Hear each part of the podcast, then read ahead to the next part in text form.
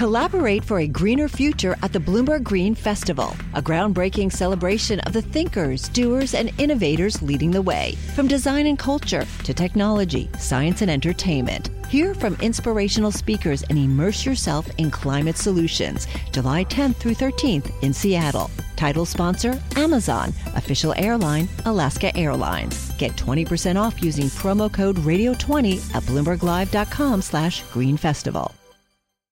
Live from our nation's capital. This budget thing is going to do nothing. Space Force, I still think it's interesting. President Trump not playing his cards yet. Headlines, policy, and politics colliding. Bloomberg Sound On. The insiders, the influencers, the insights. I would rather see a congressional solution. It's part of my DNA. The Senate map in 2020 looks a lot different than it looked in 2018. You really have a divide within Team Trump. The president has to do exactly what people sent him here to do, which is to get it done. This is Bloomberg Sound On with Kevin Cirilli on Bloomberg 99.1 and 105.7 FM HD2. President Trump increasing pressure on Iran. Brian Hook joins us from the State Department and we will get a full class briefing on the situation with regards to the U.S. maximum pressure campaign against Iran, plus the latest on the 2020 campaign and the U.S. China trade talks. But first, let's get a quick check of the news, a quick, quick check of the news from my good friend Nancy Lyons. Nancy? Thanks, Kevin. We're still watching Hurricane Dorian. The storm is moving parallel to the east coast. Its maximum sustained winds are down to 105 miles per hour, but it remains a Category 2 hurricane. It's just east of Jacksonville, Florida. It's moving near 9 miles an hour. It is expected to pass close to Georgia and the Carolinas. The UK Parliament has rejected Prime Minister Boris Johnson's call for a snap election October 15th. Johnson said that election was the only way out of the deadlock that has paralyzed British politics for the last three years. Back Back to you, Kevin. Thank you. Joining us on the line is Brian Hook. He is a U.S. Special Representative for Iran. He joins us calling from the U.S. State Department. Brian, thank you for joining us. Thanks, Kevin. Great to be with you again. So, earlier today, the administration has announced a new additional sanctions against Iran and signaling that more sanctions might, in fact, be on the way. Tell us what the latest is. Well, today the United States government uh, intensified our campaign of maximum economic pressure against the Iranian regime. Uh, we have been sanctioning a massive um, scheme, uh, shipping scheme, moving oil around the Middle East that's found its way to Assad in Syria and also to Hezbollah in Lebanon. And we also announced today that the United States will be uh, giving individuals up to $15 million who can provide information that can lead to the disruption of the Iranian regime's illicit movement um, of various goods and services that eventually go to, to fund terrorism.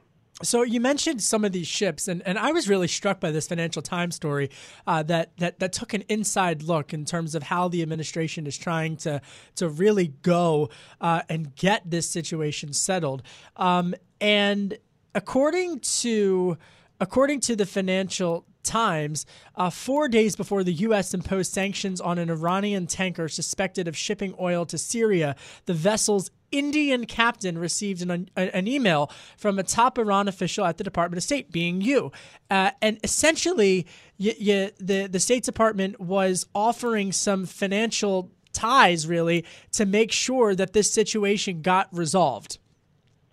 Well, um, it is the case. I think your your listeners have probably heard about this oil tanker that was seized by Gibraltar, yeah. and then it was released, and it's moving its way to Syria. The Iranian regime promised the United Kingdom that the oil would not go to Syria.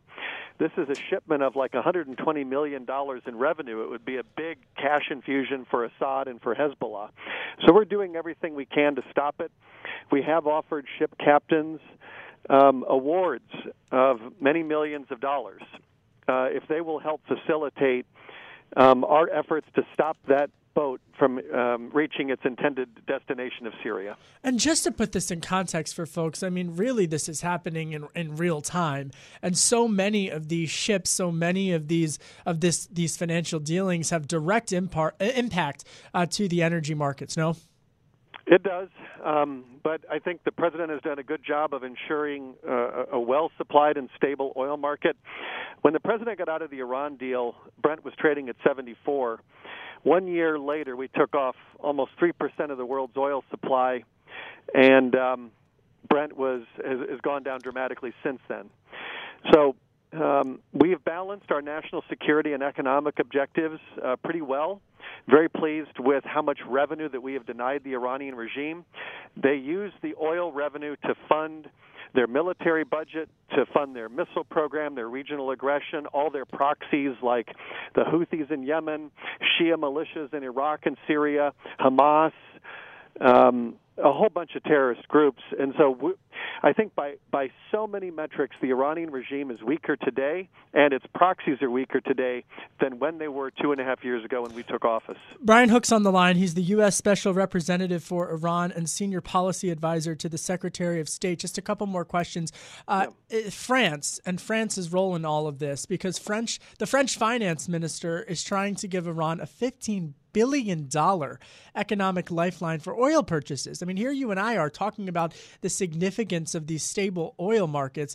And so I, from a U.S. perspective, from President Trump's perspective, the administration's perspective, what do you make of, of what the French are trying to do with this $15 billion economic lifeline? Well, um, we don't have any details. It's it's existed somewhat abstractly. There's been, um, I think, President Macron has talked about a line of credit, but we really don't have any specifics. Uh, what we do know is that we're not. The United States is not looking to grant any exceptions or waivers to our maximum pressure campaign.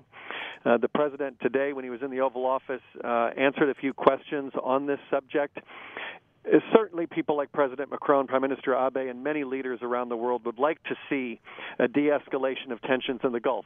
So would we. But the burden is on Iran to start behaving more like a normal nation and less like a revolutionary cause.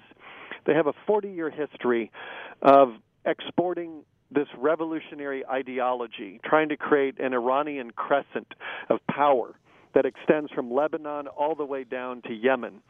And we are standing up to the regime in ways that don't have any historic precedent. Um, we would love to see a new deal, one that replaces the deal that we left over a year ago. And that new deal would cover all of the threats that Iran presents to peace and security. And just uh, you know, while we're, while we're on the topic of France, I mean, French President Emmanuel Macron has been saying that uh, there potentially he'd be open to, to arranging a meeting with President Trump and President Rouhani uh, of Iran, maybe even at the UN General Assembly. Is that meeting going to happen? Well, as the president likes to say, we'll see. Uh, anything is possible. Uh, the president has now met with uh, Kim Jong Un three times, and he's not afraid to meet with historic adversaries of the United States but uh, he's keeping, I think, a very close eye on achieving our objectives, which is to get to a new deal that's permanent.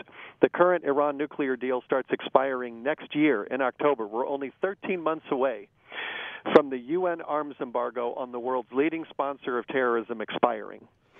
And so uh, the Iran nuclear deal uh, was not a permanent fix to a really big challenge of Iran ever getting a nuclear weapon. So we want to get to a new deal, and that's the president's focus. So, and, and uh, just final question for you, because we, you know, yeah. I mean, we in the media we parse every single word. President Trump has been saying, quote, we're looking for no nuclear weapons, no ballistic missiles, and a longer period of time. Very simple. We can have it done in a very short period of time there uh, Secretary Pompeo has been saying that there are 12 demands. Are the president and the secretary on the same page in terms of what the U.S. wants from Iran?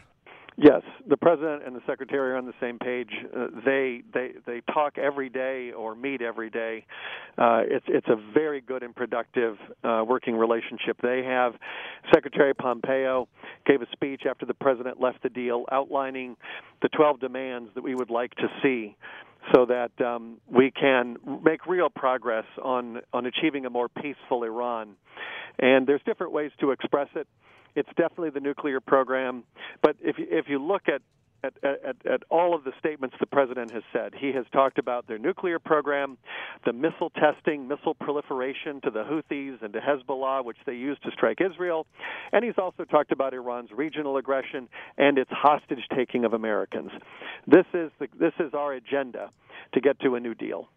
All right, Brian Hook, we're going to have to leave it there. You've been so generous with your time. We always are appreciative of your time. That's uh, Brian Hook. He is the U.S. Special Representative uh, for Iran. He's also a senior policy advisor to Secretary of State Mike Pompeo. Coming up, more U.S. China trade policy talk. We also weigh in on the 2020 presidential election. Antjuan Seawright's here as is Scott Tranter. I'm Kevin Cirilli. You can download the Bloomberg Sound On podcast on Apple iTunes at Bloomberg.com or by downloading the Bloomberg Business app. You can also find us on radio.com, iHeartRadio, and Spotify. You're listening to Bloomberg 99.1.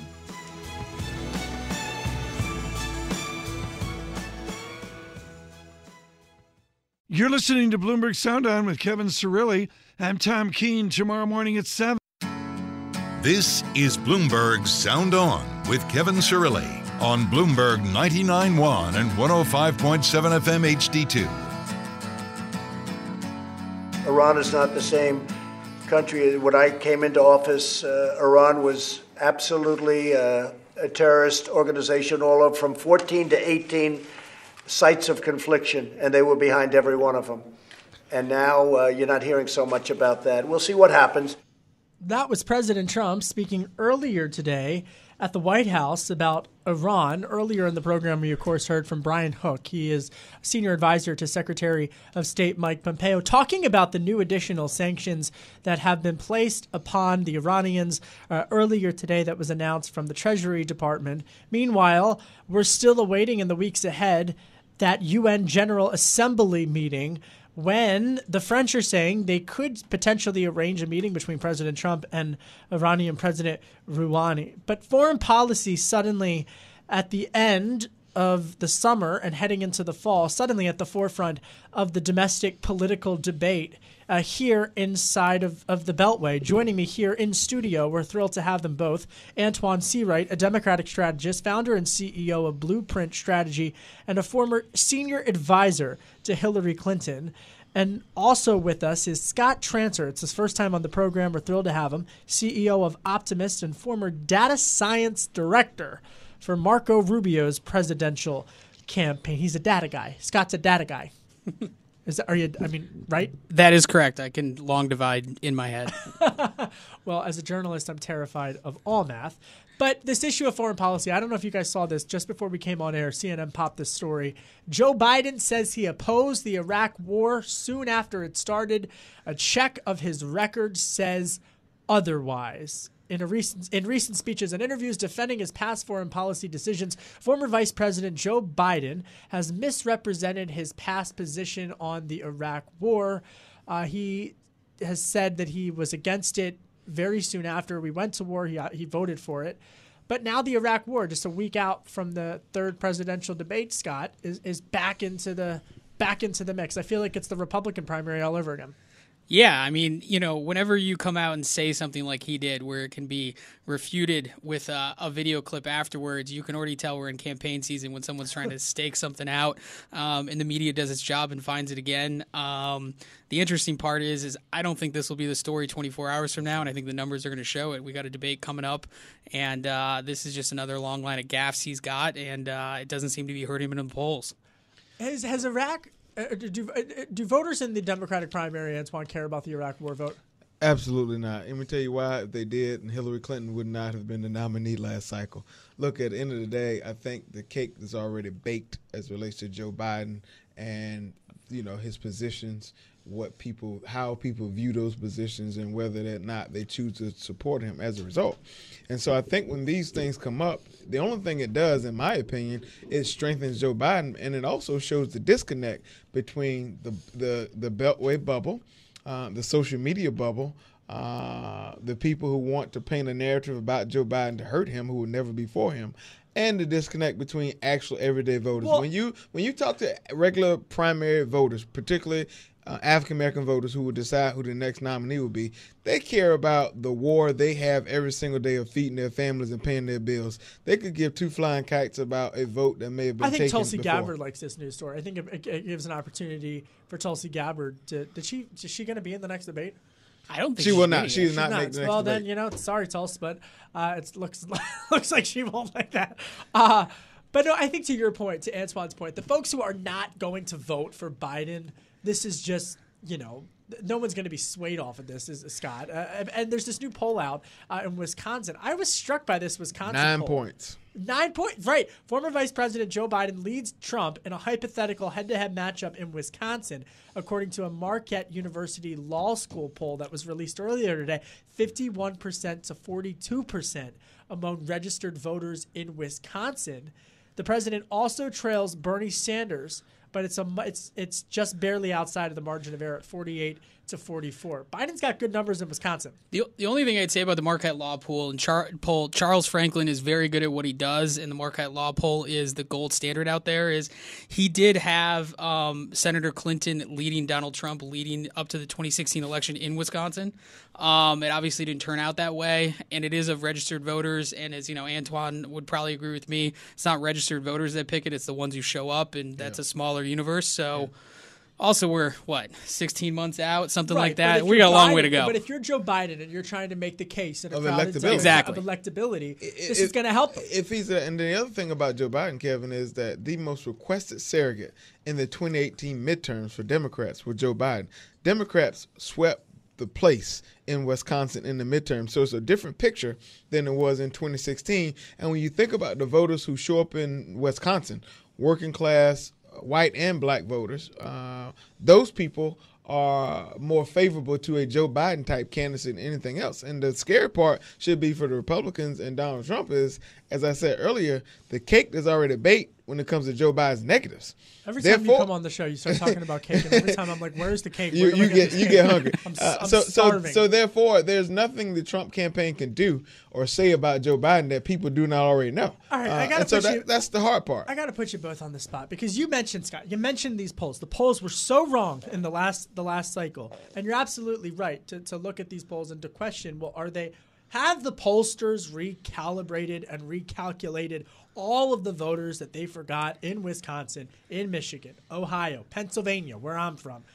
had they had they recalculated how they're going to do these polls? You're the data guy. Tell us. Yeah. So uh, sorry, a little bit of nuance and math and and, and a Wednesday afternoon. So what I would say is the polls are right, and the best polls are the ones done privately. There were private polls that had Donald Trump ahead in Wisconsin.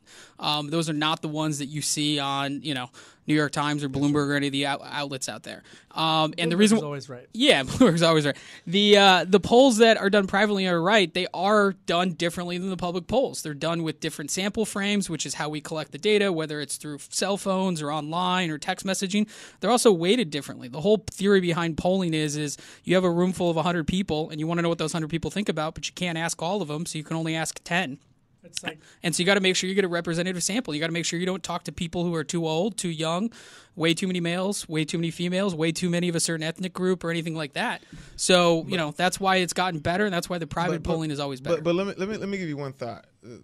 The cake was not already baked for third about third time. You got to get a new third one. time. it's like the third time you've done it. Fourth, even I think. Go ahead. Okay, the the soda did not already have ice in it when it came to Donald Trump last cycle people know who he is. They know his body of work. They know what a Trump presidency will represent. So therefore, the unknown was an attractive factor for some. But there are people who still are left out as a result of the Donald Trump presidency, and those voters on any given cycle will flip back and forth. And I would think Democrats have expanded their universe when you look at who we attracted in 2018. I think that helps us in 2020. And you know what we're talking about with all these voters is the economy. And coming up, we're going to talk more about the U.S. China trade policy and how it impacts the policy impacting on these battleground states. Scott, I know you've been really following these battleground states of Wisconsin, Pennsylvania, and Michigan. Yep. And I'll get your to cr- get your take to crunch the numbers uh, on that front as well. Panel stays: Antjuan Seawright, Democratic strategist; Scott Tranter, former data guru for Marco Rubio's presidential campaign. Download the Bloomberg Sound On podcast on Apple iTunes at Bloomberg.com or by downloading the Bloomberg Business app. You can also find us on radio.com, iHeartRadio, and Spotify. I'm Kevin Cirilli, Chief Washington Correspondent for Bloomberg Television, Bloomberg Radio. We're talking trade next. You're listening to Bloomberg 99.1. Collaborate for a greener future at the Bloomberg Green Festival, a groundbreaking celebration of the thinkers, doers, and innovators leading the way. From design and culture to technology, science, and entertainment. Hear from inspirational speakers and immerse yourself in climate solutions. July 10th through 13th in Seattle. Title sponsor Amazon. Official airline Alaska Airlines. Get 20% off using promo code Radio20 at BloombergLive.com slash Green Festival. You're listening to Bloomberg Sound On with Kevin Cirilli on Bloomberg 99.1 and 105.7 FM HD2. If I wanted to do nothing with China, my stock market, our stock market, would be 10,000 points higher than it is right now. But somebody had to do this. To me, this is much more important than the economy. Oh boy, President Trump talking about my stock market, his stock market, earlier today at the White House with regards to U.S. China trade policy. No deal. No deal as it relates on the U.S. China economic uh, front.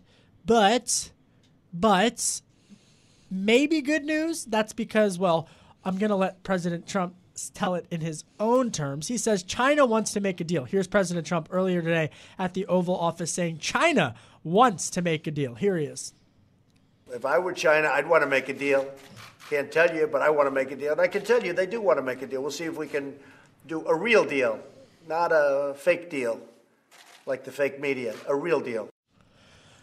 A real deal. Joining us here to talk about the prospects for a real deal, Antjuan Seawright, Democratic strategist, founder and CEO of Blueprint Strategy, and former senior advisor to Clinton, Hillary Clinton's presidential campaign, focusing primarily in the state, the Palmetto State, God's country of. of South Carolina. and Scott Tranter's here as well. He's CEO of Optimus, former data guru for Marco Rubio's presidential campaign. What do the numbers say about tariffs? I mean, are, are Americans plugged into the nuance of what Wall Street and Main Street obsess over and Beijing obsess over? Or are they primarily just watching their 401ks and a bit nervous about a, a looming recession? Uh, it's the latter. Most most Americans, their opinions on tariffs basically mirror their partisan politics. It's funny if you look at polling 20 years ago, Republicans were against tariffs and Democrats wanted to use tariffs to enforce, you know, their viewpoint on trade going forward. Today, Republicans generally agree with the president in his tariff trade war and Democrats, you know, oppose it. And so I, I don't really think it's uh, really affecting them and we'll see what it looks like in December around Christmas when a lot of these these items that got hit are going to be significantly more expensive. It's, Kevin, most people do not even know what a tariff is yep. outside of the bubble.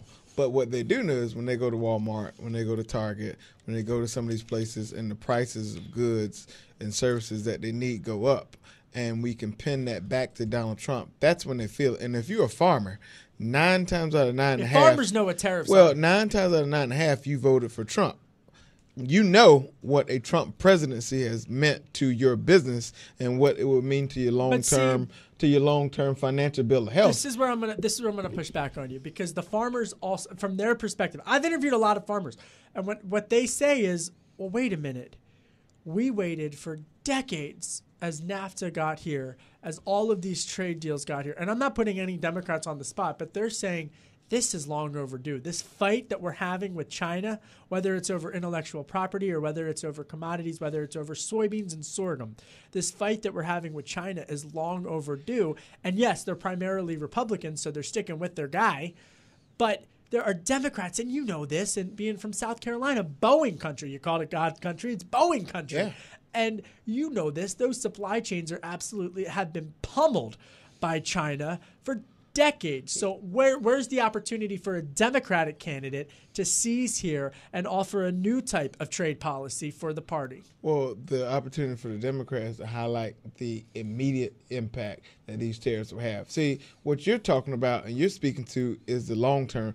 Sometimes people do not know the severity until they look down and see the bleeding or feel the cut these farmers now, at least the ones I've spoken to, particularly African American farmers who actually voted for the president uh, in 2016, they see the bleeding and they feel the cut now. And now they realize that this is a danger to our long term financial bill of health. And I just want to go over the, the calendar uh, for, for folks just to kind of you know keep it on the U.S. China trade watch, full trade watch here at Bloomberg all day, every day.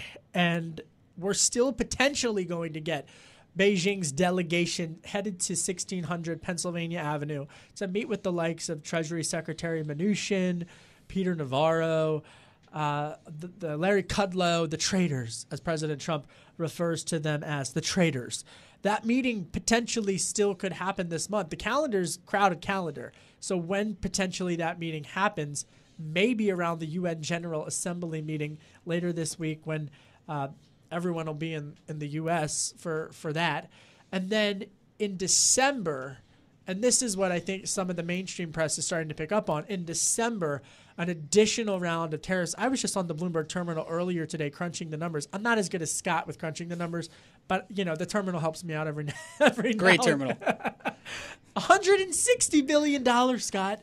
160 billion dollars worth of Chinese imports are going to be additionally tariffed come mid December. Yeah. And the president had punted that. So, I mean, it's, you know, Republicans in your party. Well, Scott, let's look at what he punted. It was really important. What he punted till December 15th was things like the RAM that goes in your iPhone, the panels that you're gonna be, uh, you're gonna be on your plasma TV that you buy from Costco, and that was on pressure because everyone you know said where I get my TV. Though, exactly. I mean, that's that that was what it was. And, and to your point on tariffs, like tariffs is something that that the president does not need congressional approval. He does not need a two thirds vote. He doesn't got to go through committee. He can wake up one day and say, you know what, I want tariffs. And so, despite us um, potentially getting a deal this week, next week, December, January, February, does not mean this doesn't come up again in June, July, August, September, October during election season. If the president wakes up and says, you know what, that deal I struck nine months ago, I think I can get a better one. And this is what I just this is what I would just politely disagree with not with, with the general zeitgeist. Tom Keene, there you are. The zeitgeist of, of Washington DC and also Beijing and Wall Street, which is you're playing it forward, Scott, for six months, nine months down the road. Play it forward whether it's two years or six years in a Democratic administration. Democrats have been advocating in recent years, prominent Democrats have been advocating in recent years for tariffs, and that could potentially come up at the next Democratic presidential debate. Bernie Sanders, Elizabeth Warren have been calling for tariffs. It's a divide. It's a nuanced divide, but it's a divide in the Democratic Party right now, just as much as it is in the Republican. I want to play President Trump's take on tariffs because uh, he he the administration has a different take on on how tariffs are impacting the economy. Here's President Trump earlier today at the Oval Office. We have a lot of money because of the tariffs we've taken in. We've taken in tremendous, many billions of dollars of tariffs from China, and we will have a lot of money to be helping our farmers along the coast if they get hit. They may not get hit. President Trump saying that revenue has come from tariffs. Coming up, we'll talk more policy and politics with our panel. What's on their radar? I can tell you a preview of mine. It regards China and those protests. They're not over, folks. And in fact, the protesters in Hong Kong are saying it's too little, too late. I'm Kevin Cirilli, Chief Washington Correspondent for Bloomberg Television, Bloomberg Radio. You can download the Bloomberg Sound on podcast on Apple iTunes at Bloomberg.com or by downloading the Bloomberg Business app. You can also find us on Radio.com, iHeartRadio, and Spotify. You're listening to Bloomberg 99.1.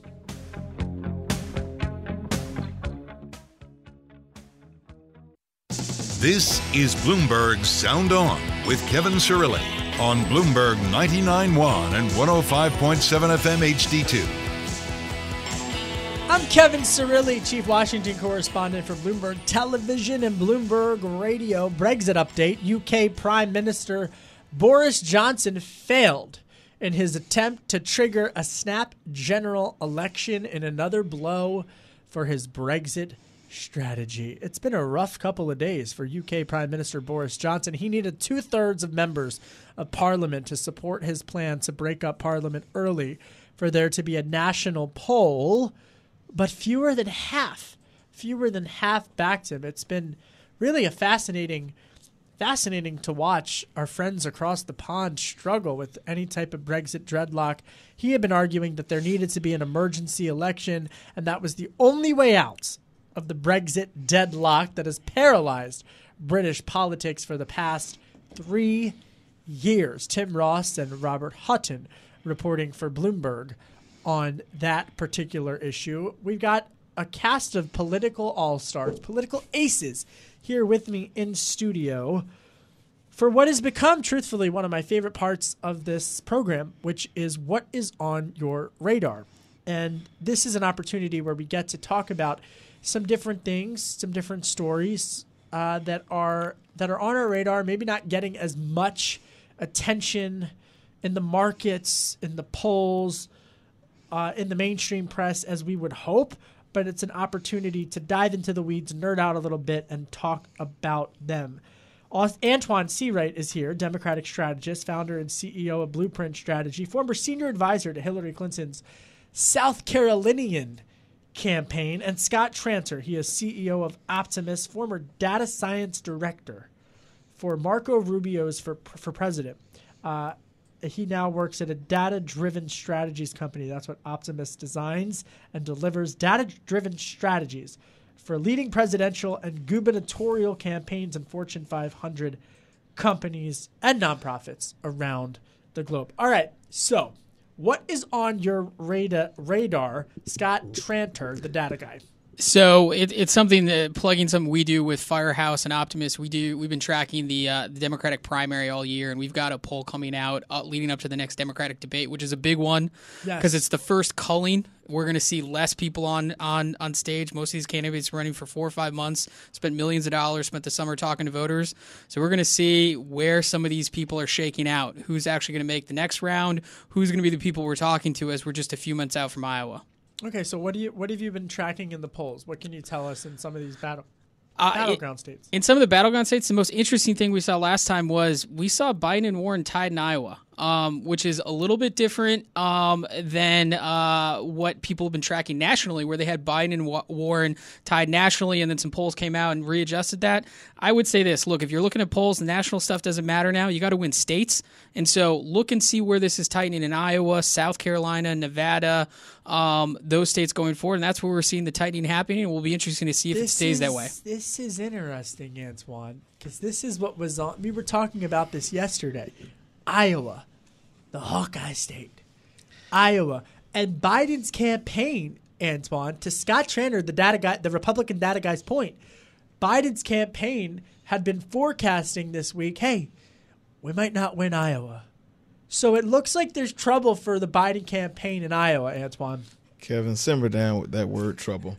Um, look, you flirt with Iowa, you play footsie with New Hampshire, you cuddle with Nevada, I but can't. you date I and marry South can't. Carolina in a presidential preference primary. They do have the best food, and most people know that. And so, while the expectations, I don't think anyone can even follow what point you're making. What point are you making? Meaning no. that the ball game is in who's South. Who's gonna win Iowa, Antjuan? It doesn't matter. Who's like, baking the cake in Iowa? It doesn't matter who's baking the cake. It doesn't matter who's putting ice in ice cream in Iowa. What matters is the ball game is in South Carolina, where sixty percent of the Democratic vote will be African American, 55% women. When you look at what happens after South Carolina, many of the states follow have the same demographic. And guess what? If you ask Senator Barack Obama in 2008, you ask Hillary Clinton Obama in 2016. won Iowa. Ask Hillary Clinton in 2016, what would tell you South Carolina was the game changer moment. And while I don't make I don't be. make I don't make comparisons to races, but let me tell you, the African American vote this time around will matter even more when you look at the moving up on the map of California but and this Texas. Is, listen, I obviously South Carolina matters. I, I totally wholeheartedly agree that the South South Carolina absolutely matters. But it is risky political business if history is a judge to to totally ignore Iowa and New Hampshire. I'm not, I'm not, saying because those candidates can have the momentum heading into South Carolina. And look, no offense to Marco that's Rubio, what happened. but that's what happened to Marco but, Rubio. Yeah, that's but, exactly but, what happened. But Kevin, that would be conventional wisdom. We are not living in conventional times. Ah. If, if so, Donald Trump would never be president. Number one you number some more. Number two, yeah, but you, Donald Trump also won New Hampshire after he lost Iowa, on, and then won South Carolina. Look, the, the, Republican primary is a beast all by itself. We won't even go there. But all I will tell you is that you can lose all three states, catch wind in South Carolina, and blow your way to being our nominee. And you I think all two states and win in South Carolina. Three states: New Hampshire, uh, Nevada, and Iowa. You can three different winners and still catch wind in South Carolina and blow your way to our nomination. I'm You going to want- disagree with you, but we're allowed to disagree. We're allowed to disagree. You want to know what's on my mind? Number one, North Carolina. well, what's on, it's actually what's on your radar. Well, what's on my radar is on my mind. North Carolina nine, a special election next Tuesday. North Carolina nine. We have It's a good one. It's a we have spe- time. It's a special election. Okay. Uh, a Why is this on your radar? Well, a Democrat has not held the seat since 1963. Donald Wow. Trump won. Where the, is North Carolina? North nine? Carolina nine is uh, Suburban west- Charlotte. Suburban Charlotte. Okay. Republicans Uh, got to win that. Fayetteville, uh, Lumberton County.